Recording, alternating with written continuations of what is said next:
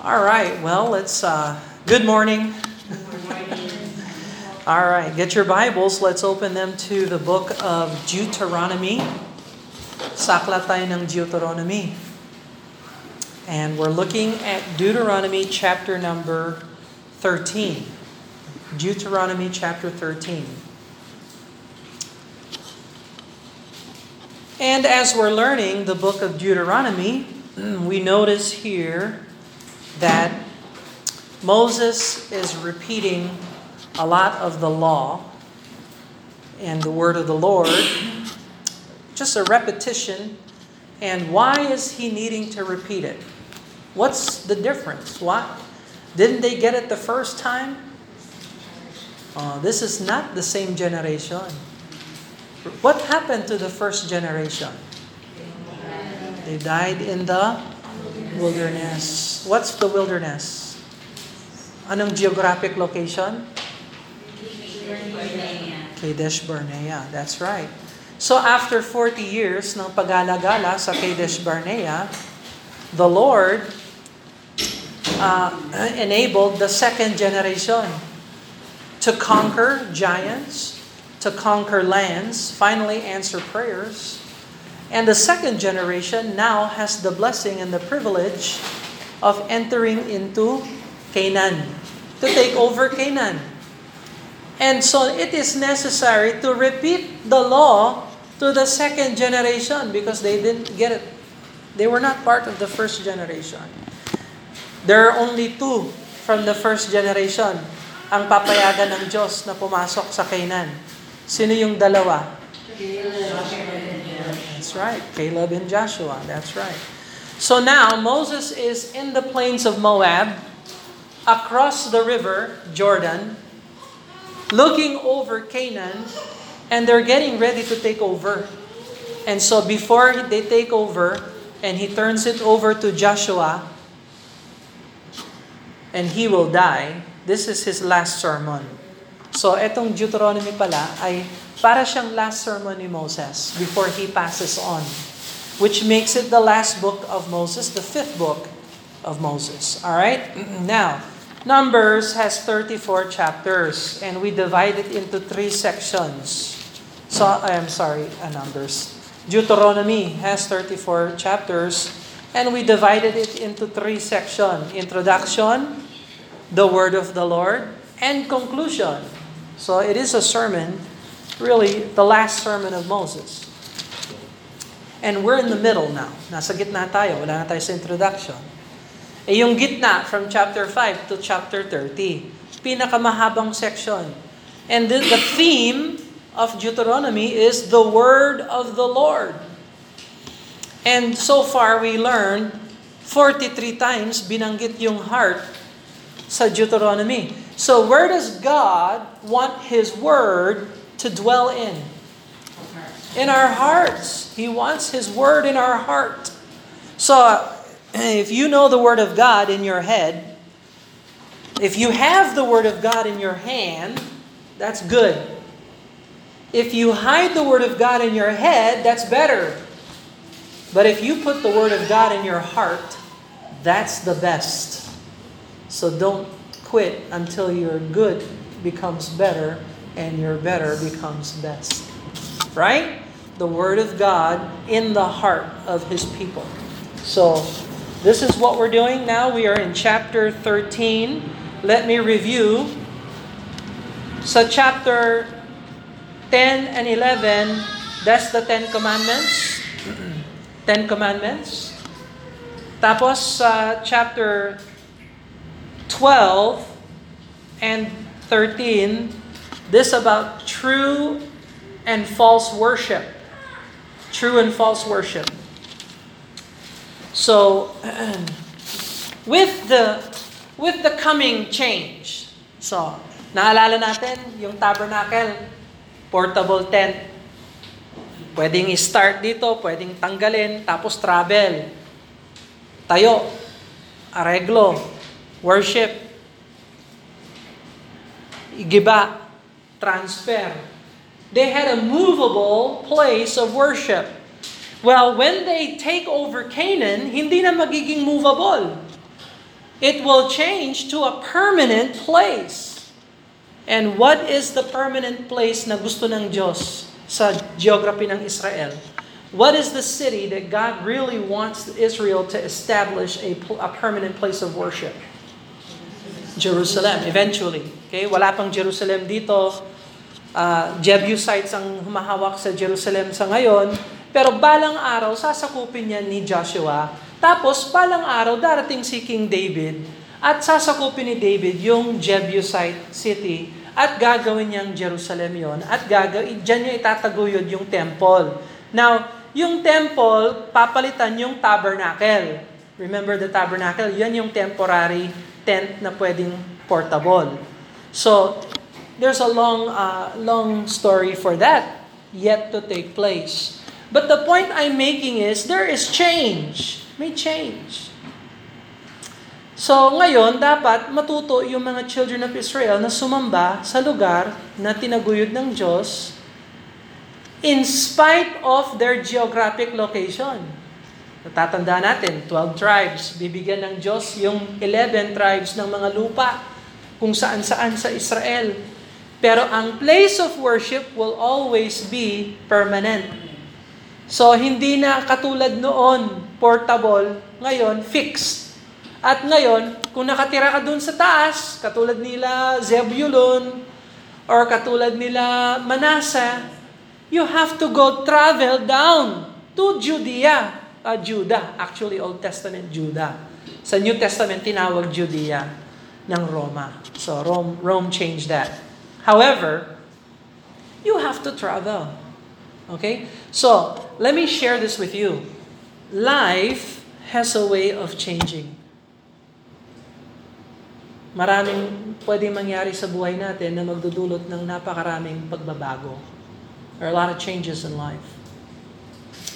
Pero may, may place of worship palagi ang Diyos. God always has a place of worship and that'll never change. So imagine if your life changes. Maybe an accident happens and your life changes. Is it possible na magka-aksidente tayo? Tapos mabago yung buhay natin? Yes. Okay? If accident happen, change will happen, you know what? Does God still expect Christians that have been affected by accident to worship Him? Yes. Oh, hindi nagbabago yung worship. Halimbawa, financial difficulty. Hmm. May mangyari sa atin, hindi na tayo makapag uh, gawa ng kabuhayan Does God still expect us to worship Him? Yes. Yes. How about loss of a loved one? Hmm. You have someone you love na kinuha siya ng Panginoon. Uh, does God still expect us to continue worshiping Him? Yes. How about, halimbawa, uh, divorce? Hmm. We like it or not. Whether we choose it or not, that's irrelevant. Does God still want us to worship Him? You see, life has a way of changing, but God's worship never changes. What about disease?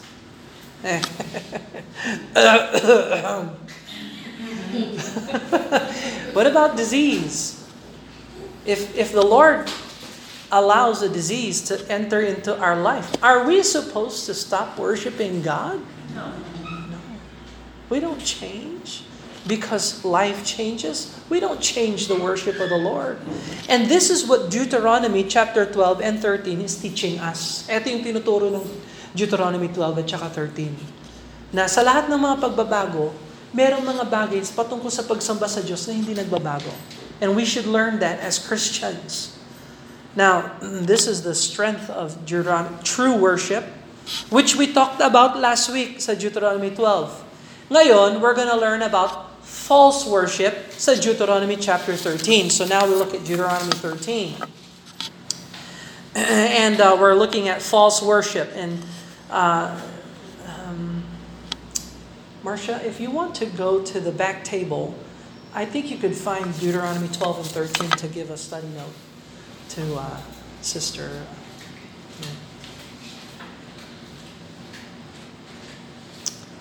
Para meron, meron kang study notes. Kasi lahat kami meron.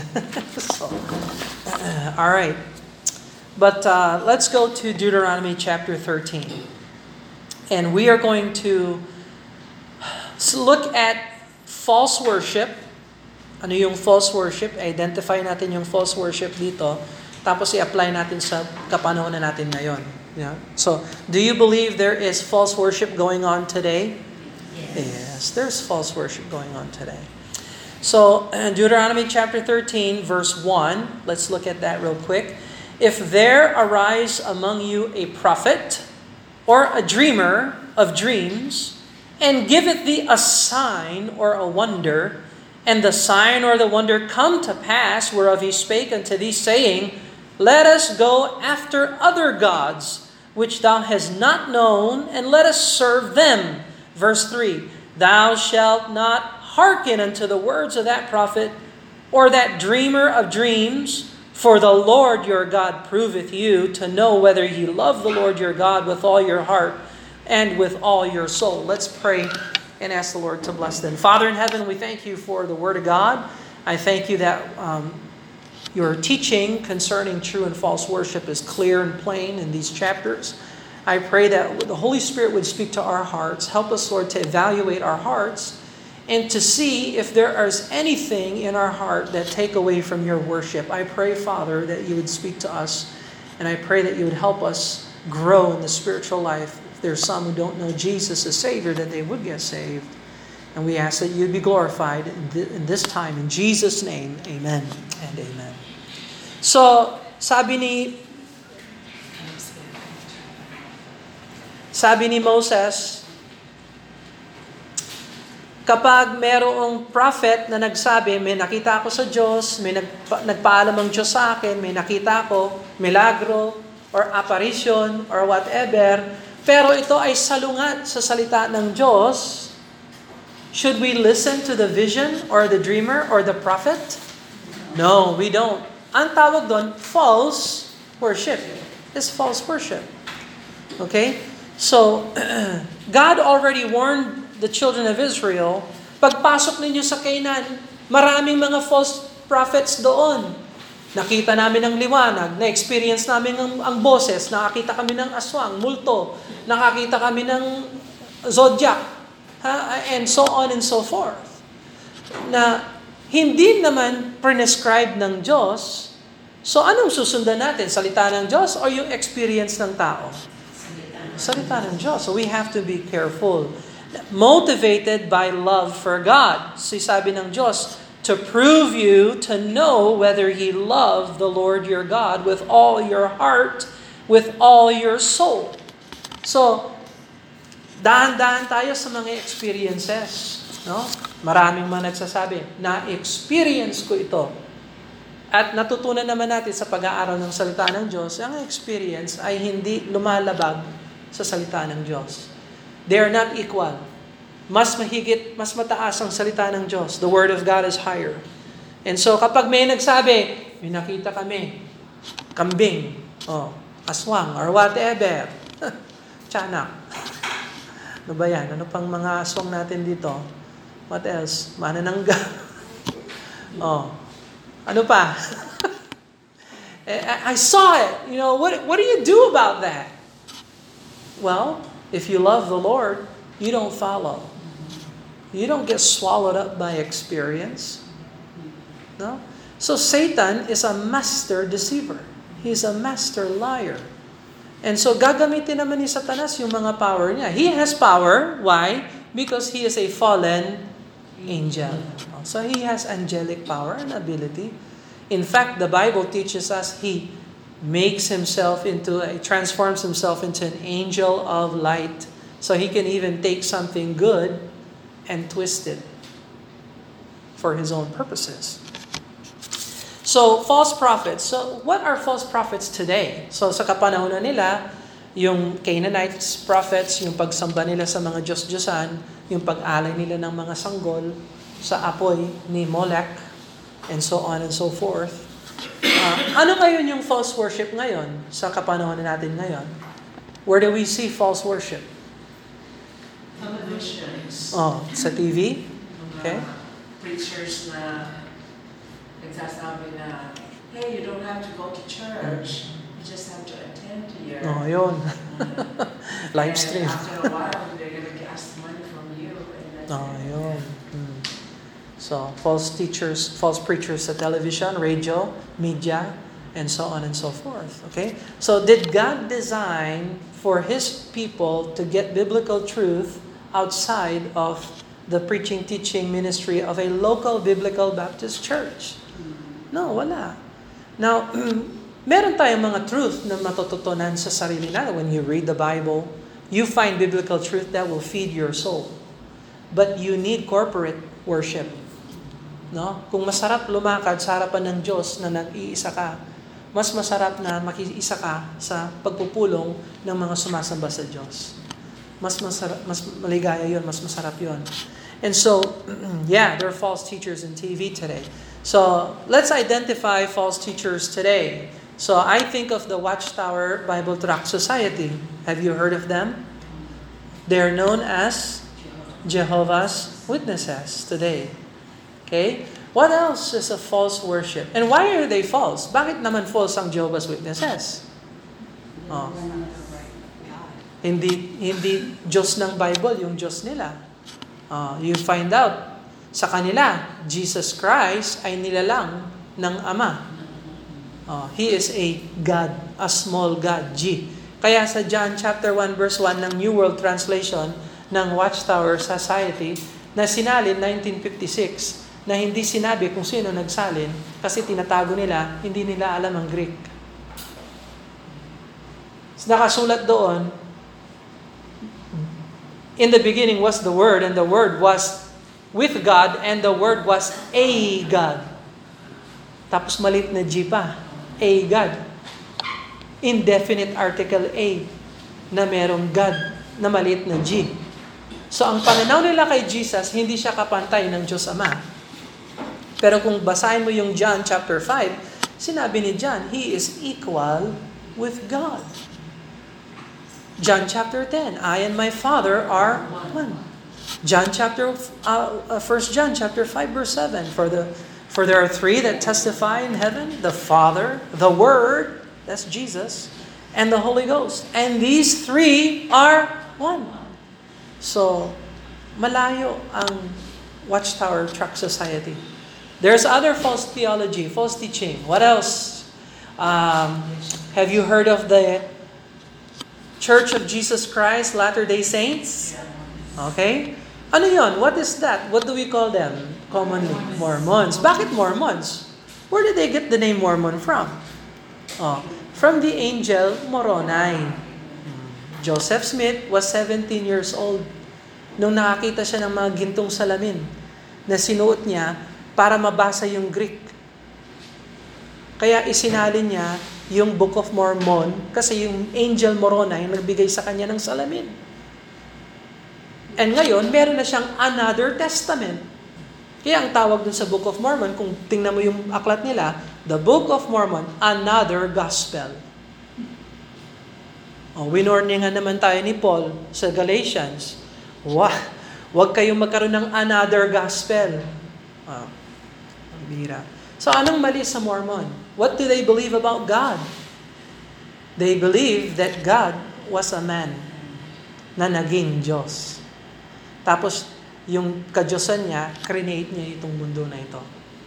At lahat ng mga lalaki ay may potential na maging Diyos ng kanilang sariling planeta. Paano kung magtiis ka, magtiyaga, gumawa ka ng mabuti, ng tama, mabautismoan ka, sumali ka sa Church of Jesus Christ, Latter-day Saints, ikaw rin ay magiging Diyos balang araw. Hmm. Naalala niyo yung sinabi ni Satan? Do you remember what Satan told Adam and Eve in the garden? You shall be like gods. That's devilish. Okay, so esa, what's other false theology? Ano pang nasa lipunan natin? So, ang dami pala, no?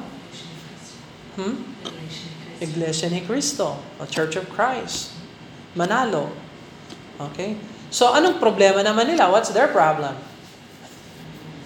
Sinasa ko si Manalo. Oh, yun, si mas mataas yung word ni Manalo sa salita ng Diyos. But Jesus is just a man. Tao lang, si Kristo. Hindi siya Diyos na nagkatawang tao. Hindi siya anak ng Diyos na sinugo ng Ama na mula pa sa simula kasama na ng Diyos. They don't believe in the eternality, the pre-existence of the Son of God, the eternality of, of Christ. That's a different God.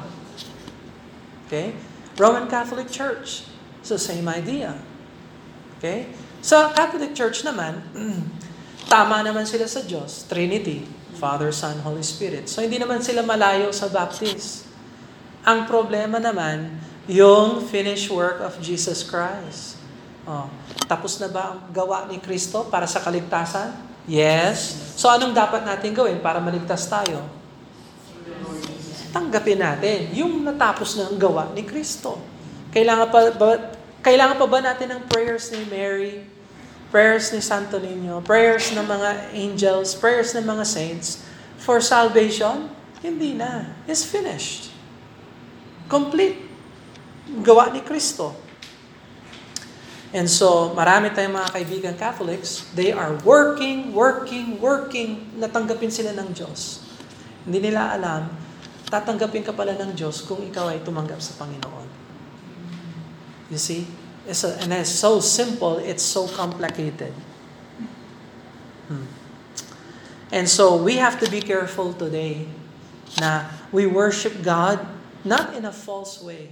So, halimbawa, experience.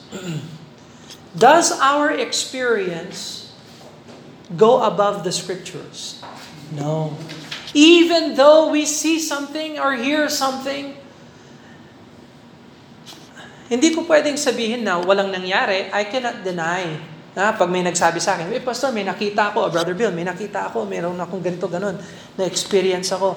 Eh hindi ko naman may explain yung na-experience niya. Baka may nakain siya. Baka kulang sa tulog.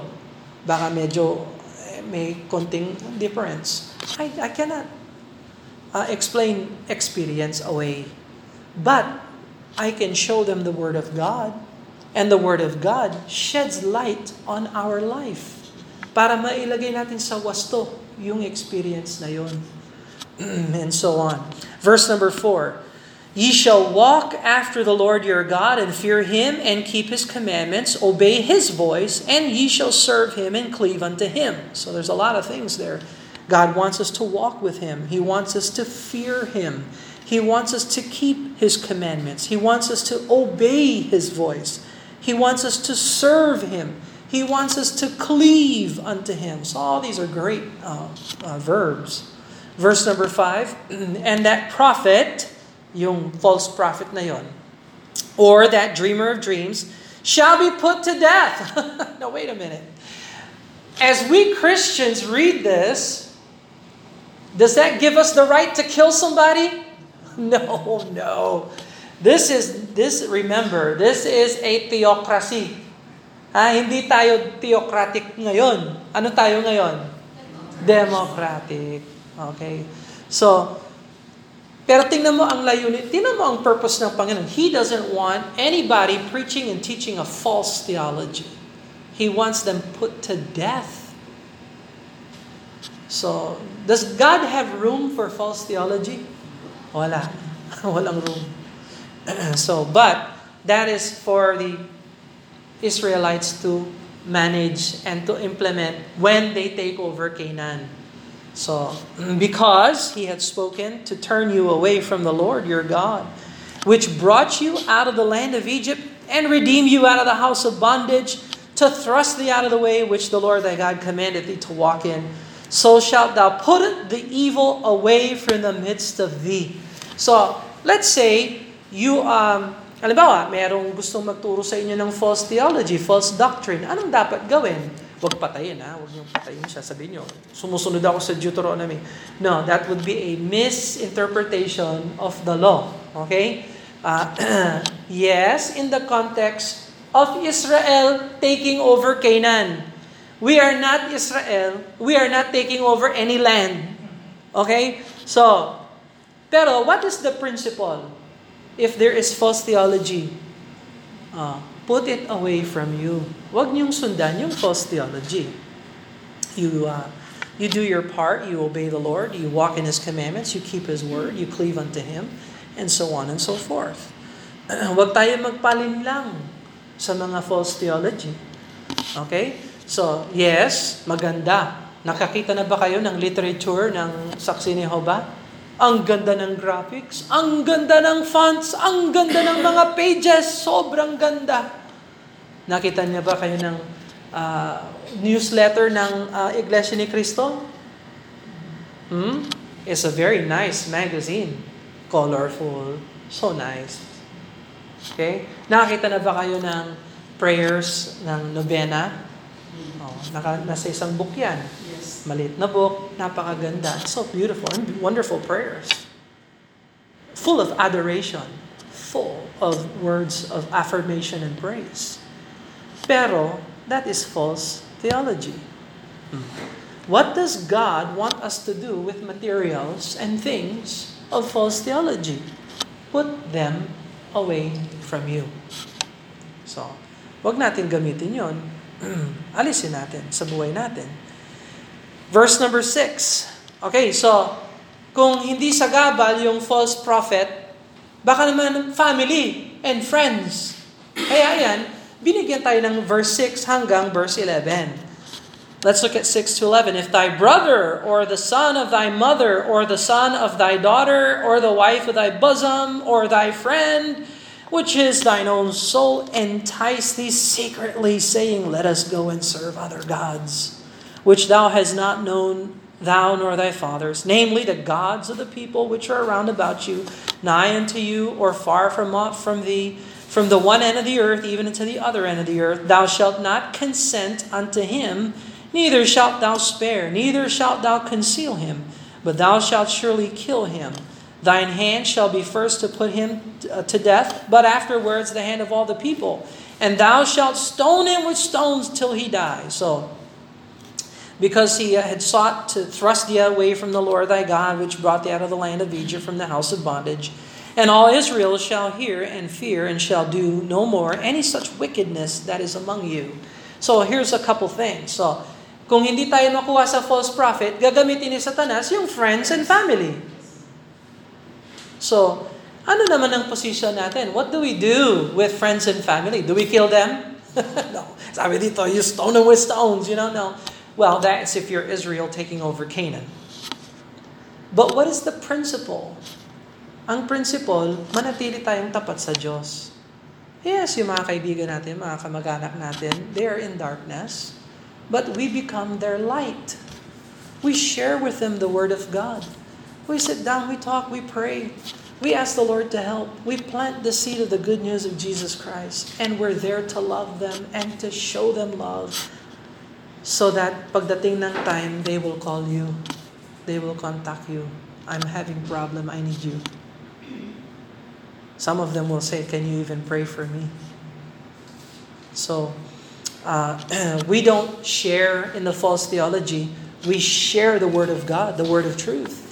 Now, uh, as another aspect ng paragraph na ito, let me ask you a question. Is God for death penalty or not? Yes.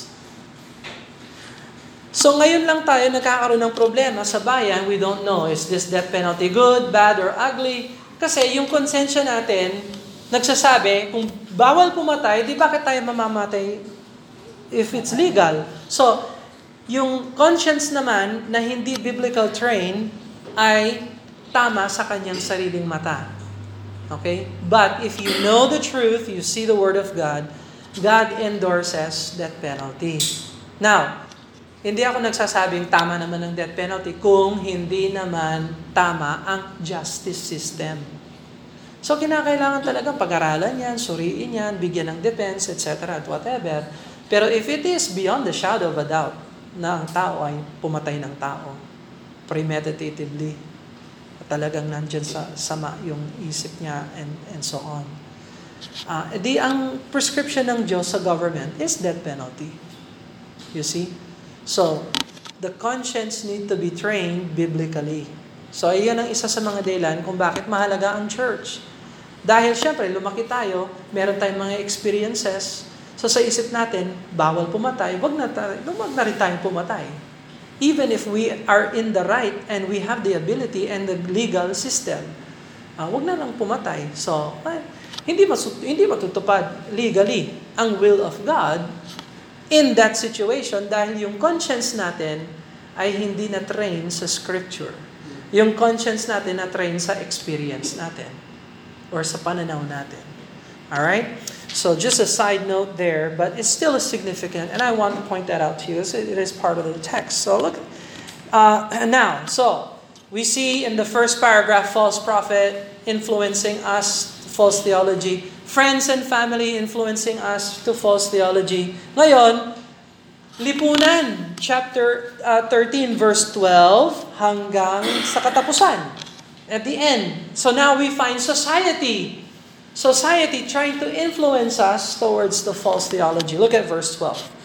If thou shalt hear say in one of the, thy cities, which the Lord thy God hath given to thee to dwell there, saying, Certain men, the children of Belial, are gone out from among you, and have withdrawn the inhabitants of their city, saying, Let us go and serve other gods which they have not known. Then shalt thou inquire and make search and ask diligently, Behold, if it be true, that the thing is certain, that such an abomination is wrought among you, thou shalt surely smite the inhabitants of that city with the edge of the sword, destroying it utterly, and all that is therein, the cattle thereof, the edge and with the edge of the sword. Verse 16, and thou shalt gather all the swells of it into the midst of the street thereof, and shalt burn it with fire, the city, and all the spoil uh, thereof, uh, every whit for the Lord thy God it shall be an heap forever, it shall not be built again. Verse 17 There shall cleave not of the cursed thing in thine hand. The Lord may turn from the uh, from the fierceness of his anger and show thee mercy and have compassion upon thee and multiply thee as he has sworn thy fathers. When thou shalt hearken to the voice of the Lord thy God to keep all his commandments, which I command you this day to do that which is right in the eyes of the Lord thy God. So, fundamental sa idolatry, yung ginagawa mo yung tama sa mata mo. If you're doing what's right in your own eyes, that's not the standard of the Word of God. The standard of the Word of God is we do right according to His Word, according to the Lord. Now, society, lipunan. Yung lipunan ba natin, inuudyok ba tayo ng lipunan natin na wag sumamba sa Diyos or palitan ng pagsasamba natin sa Diyos or uh, hindi tayo magsamba sa Diyos. Hindi ba nakikita natin sa lipunan natin? Sagrado ba ang Sunday? Hmm? There was a time in the past na yung Sunday was sacred. Di ba? Ugali na ng mga magulang natin pagdating ng linggo mag-church. Oh. Ano nangyari? What happened to society? Lalo na ngayon, kat, Philippines pa. Ang husay ng Pilipinas pagdating sa Good Friday, pero pagdating sa Easter Sunday, wala. Did you notice that? I did. Hmm. Ang galing sa Good Friday, sarado lahat. Pero sa araw na bumangon ng Panginoong Heso Kristo sa patay, you never hear about Easter Sunday. What's going on in our society? What is happening? And why did they call it Good Friday? Eh, napako nga siya, namatay siya. Good. Eh, hindi. I don't know. Bakit hindi natin naririnig yung Easter Sunday? Pansinin ninyo. Look at the news. Look, read the newspaper. Good Friday, Good Friday. What about Easter Sunday? Oh, business day. We're open. You can just... The whole world Is, is not godly. It's Antichrist. Hmm. Tingnan mo ang eskwelahan. School. Nandun na yung mga bata, Monday through Friday, ha? Hindi pa matapos yung mga projects, yung mga curriculum, yung mga extracurricular activities. Kakainin ng Saturday, kakainin ng Sunday. Is that godly? Na hindi nyo magawa ang dapat nyong gawin from Monday to Friday? Magmula anong oras ng umaga hanggang anong oras ng tanghali? I'm sure may mga hours dyan na sinasayang lang ang panahon.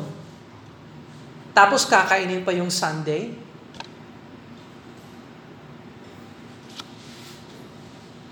I'm just saying, society. O ngayon, sa society, pwede na yung LGBT. Q. Okay? I'm not picking. I am not, uh, hindi ko naman kinukutsa yung mga ganon. I'm not saying anything negative. I'm just perspective, ha? Bigyan ko lang kayo ng perspective. So, balang araw, magkakaroon ng mother and mother, father and father. Oh, ayaw na ng term na matriarchal, patriarchal, tanggalin na. Spouse, spouse. Partner, partner. Oh, eh, ang sabi ng Bible, honor thy father and thy mother. Eh, yung lipunan, wala ng father, mother. Partner, partner. Oh, ngayon, sinong i-honor mo? Asa lipunan? Wala. You see, the whole society is under the control of the God of this world. The God, small naman, sa Corinthians. You see that? So, how does our society implement false worship? Mm. How? ROTC, mandatory. Oh, mandatory pag linggo. Sasabihin mo sa mga estudyante, sakop namin kayo, magmi-military training kayo sa, sa linggo. Paano yung Panginoon? Sino siya? Ha?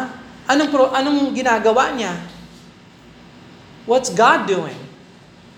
All He does is keep us alive, that's all. So you see the society is changing, warped.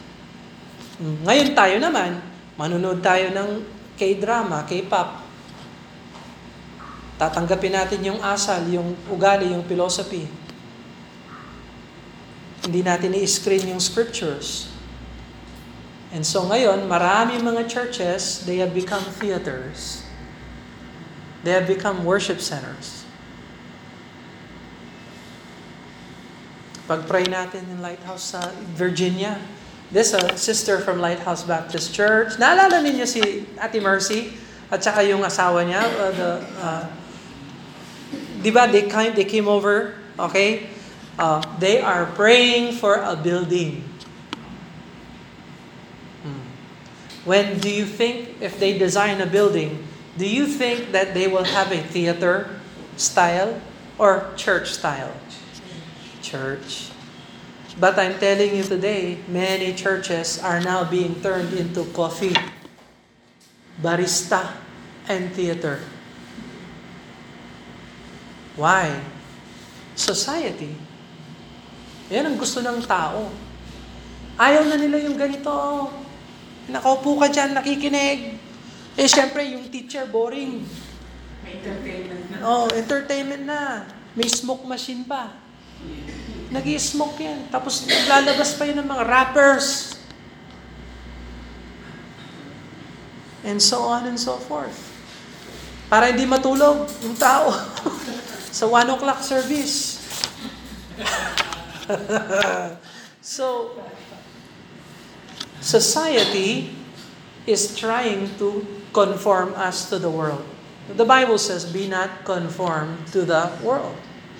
But be ye transformed by the renewing of the mind. So, how do you renew your mind? In the Word of God. So, we see these things. Let's look at a few verses and then I'll let you go. Exodus chapter 23. Exodus chapter 23, verse 2. Exodus chapter 23, verse 2. The Bible says, Thou shalt not follow a multitude to do evil Hey, we're in a democratic society. Eh paano pag majority nag-vote? Pwede na yung abortion. Halimbawa lang ha, sa ngayon, it is, it is illegal. Pero sa lipunan ng buong Western civilization, pinayagan na ang abortion. The multitude will choose to do evil someday. Anong gagawin natin? What is our responsibility? Susunod tayo sa multitude? No. There's a principle in the Word of God. Look at Deuteronomy chapter 5, verse 7. Deuteronomy chapter 5, verse 7. We are in the book of Deuteronomy. Deuteronomy chapter 5, verse 7. Thou shalt have none other gods before me. Okay, so do we worship anyone else but the Lord God? We shouldn't. Okay, kaya huwag kayong madala sa mga artista, sa mga famous, sa mga wealthy. Huwag kayong humanga sa tao. Kalukuhan yun. That is foolishness. Why? Because we don't worship man. We worship God. Look at, uh, see here, uh, uh, Deuteronomy 6, verse 5. Deuteronomy 6, 5. And thou shalt love the Lord thy God with all thine heart, with all thy soul, with all thy might. Okay, so that's uh, complete worship. No? Wala tayong time para sa mundo, sa lipunan na antikristo. Kaya huwag niyong aksayin yung, don't waste your time. Na? Social, media, unless gamitin mo yung social media mo para sa Panginoon. Yun, hindi naman sayang yun. You are, you are promoting the Word of God, you are sharing Jesus Christ, the hope of man, the joy and the peace that comes from knowing the Lord. Yeah, that's the, great. Use it. Pero yung focus sa self, tingnan mo yung bago kong kuko. Tingnan mo yung bago kong buhok. Like, like, like. That's worldliness. Eh, anong gagawin ng bago mong kuko para kay Jesus? Wala. So, hindi na focus kay Christ. Focus na lang sa sarili. That is idolatry. Hindi ko sinasabi, wag niyong baguhin yung kuko niyo. If you need it, paint the barn. If you need it, but don't focus on self. Focus on the Lord. Focus on Him. Everybody is so focused on what's, this is what I ate today.